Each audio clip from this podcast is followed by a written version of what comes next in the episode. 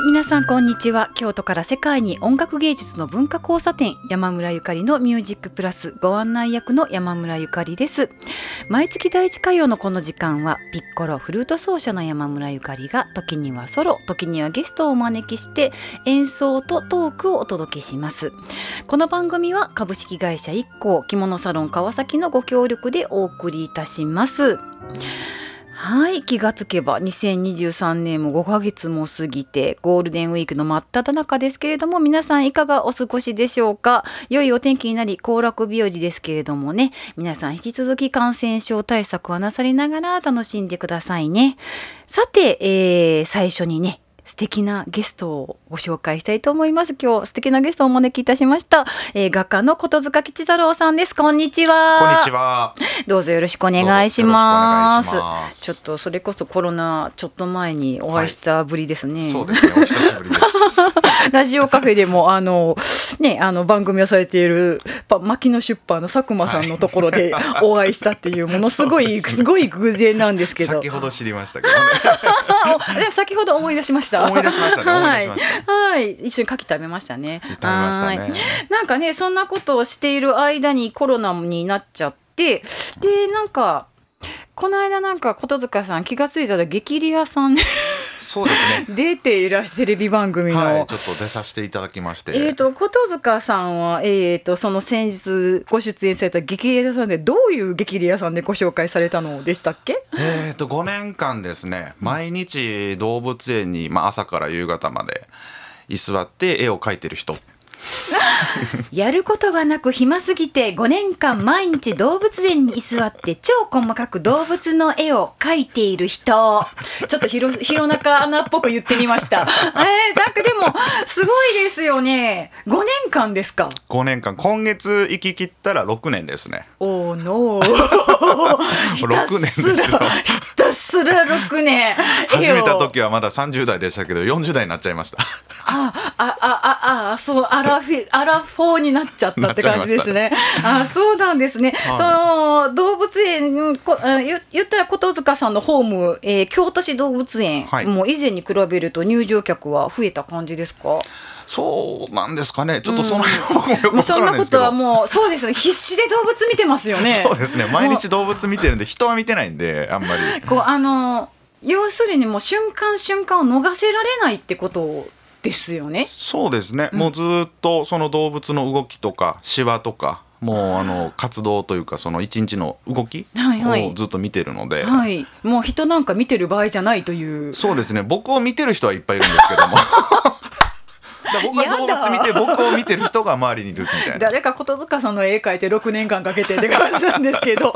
えっとで琴塚さんなんでそもそも動物園で絵描くことになったんでしたっけ？そうですね。もともとあの実は京都に帰ってくる前、うん、ちょっと愛知県に8年ぐらい住んでたんですけど、うんうん。うん、その頃に、まあ、落語だったりとか、うん、彫刻だったりとか、うん、いろんなまあ活動をしてる中で、うんうんうんまあ、絵を描き始めてたんですね、はい、実はその頃、まあ、芸術家ではあったんですね彫刻やってはったってことそうですね、うん、もういろんな本当にあのやりたいことを自分で取り組んでる8年間だったんですけども、まあ、帰ってきた時にもともと絵をずっと描きたいなって思いはあったんです、うんうんただまああのちょっとその頃描いてた絵のスタイルっていうのがもう続けていけないなっていうところでちょっと一回悩みまして、でまあ本当にもう1年半ぐらいですね、うん、あの仕事もせず、まあ、ほぼ引きこもりというか、うん、家にずっといたんですけども、うんうんうん、あのある時亡くなったおばあちゃんのですねおばあちゃんおばあちゃん、おばあちゃんのあの遺品整理をしてたらですね、その中にこう2500円お金が入ってたんですよ。2500円。2500円。はい。でその時にこの2500円使ってなんかできひんかなって。ってこう考え出した時に、うん、あの京都市動物園の年間パスが2400円やったんですよ。おうんそこですぐ年パスが2500円っていうのに思いつくところもちょっとすごいですけど そして？それで、うん。ちょっとおばあちゃんにまあ一回拝んでですね これはあの申し訳ないですけれどももう本当お金なかったので、これで僕動物園で絵描きますって決めて、はい、年間パスを買って、毎日動物園に行くっていう日々が始まったんですね。はあでテレビでまで取り上げられるようになっちゃったっていうね、はい、なんかもうごめんなさいっていうでも今となってはおばあちゃんありがとうですね。ありがとうですね。おばあちゃんのおぼし飯ですよね。本当にもう感謝してます。そこに関しては。本当に本当に今日もここまでね来てもらってリスナーの皆さんにもご紹介できたし本当おばあちゃんありがとうです。ありがとうございますおばあちゃん。はい。ではちょっとね後半またそのお話聞かせていただきたいと思います、さて本日お届けする楽曲は動物にちなんでサン・サンス作曲の白鳥です。原曲はサン・サンスのオーケストラ曲動物の謝肉祭で、えー白鳥はねチェロが本当は担当するんですが今ではいろいろなメロディー楽器が旋律をとってる有名な楽曲ですね。それではサン・サンス白鳥を山村ゆかりのフルートでお楽しみください。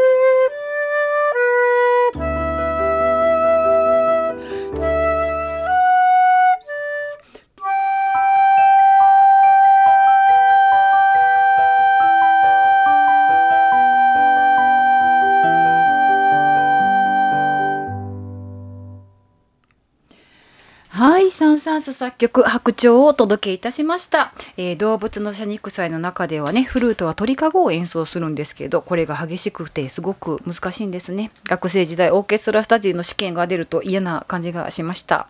さて、えー、琴塚さん動物園に白鳥はいます、白鳥はいない。京都市動物園？あいないんですね。白鳥はいないうんですね、あの単鳥鶴とか、うん。白襟大鶴っていう鶴とかはいるんですけれどもじゃあこうやっぱりあれですか一話一話の判別が。そうですね、できますよ僕は。すごい。すごい特殊能力をこう 6年近く通われると。いやもうあのそのとにかく動物の個体を書かないといけないっていう なぜかわからないその使命がありまして。何の使命やねんって感じですけど。まああのある時そのずっと動物を見てたらですね、はい。そのまあ、鳥とかが一羽一羽見分けられるようになってきてはい。最終的にあの飼育員さんに僕は見分け見分け方を教えたことがありまして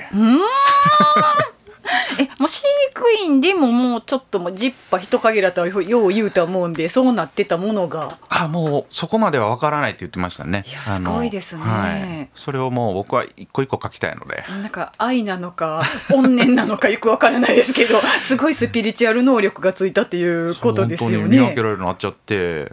はい。あとなんかねはいあのーちょっとね人を見分けたりすることもできるようになってきそて あ。人科のに人科の動物なんだ。もうそうなってくると。見分けるっていうか、まあ、探せるっていうか あの一回ねちょっとでっかいあの音楽フェスに行ったことがあるんですけども、はいは夜あの友達と歩いててはぐれちゃってでもうだいぶ向こうの方にいてもう分かんないやってなってる時に、はいはいはい。あの僕だけその遠くにいる人が見えてであそこにいるあそこにいるって言ってで周りの友達は「えどこどこ？いやあそこあそこ」みたいな感じで。超音波走ってるとかじゃないですよね。もうすごい人ですよフェスって。ねでもなんかね見えたんですよその時。いやすごいな私も誰か音発してくれへんかな。超音波やったら拾えるかもしれん。嘘嘘。そんなんわざなくて。すごいですね。人の波ってもう人科の動物になっちゃってるじゃないですかそれって。はい。変な能力身についちゃったんですよ。もう人間もね動物になっちゃうっていうね本当にね。でもなんかあのスマホとかだとねやっぱもう精緻なものは取れない。今何書いてはるんでしたっけ？今はあのカバーを書いてます。カバーずっと水いてません。困りませんそんなんだからもうあの水上がり待ちっていうね あの水から上がってくるのをひたすら待って待って待って上がってきたとこまた書くみたいな。あの待つのも仕事っていうね待つのも仕事女優みたいですね待つのも仕事っていう感じね いやーでももう戦具一材なんですねそしたらこう水から上がってきたとかこうちょっと半分だけ使ってる様子が書きたいとかだったらもうその瞬間のもう、あれをこう逃さないしないと。そうなんですよ。それこそもうずっと動物見てるから人なんか見てないっていう。人なんか見てない見ですし。てる場合じゃないっていう感じですね。てる場合じゃないですしもうだからその水の中に隠れてる部分書きたい時に水の中に隠れてたらもうどうしていいか分かんないんですよね。いやまあそれはそれはまあそうなんですけどっていう感じでまあ何の使命やねんってほんまにそんな感じですよね、はい。でももうそんなこうなんかこと塚さんですけど今ではそういうこと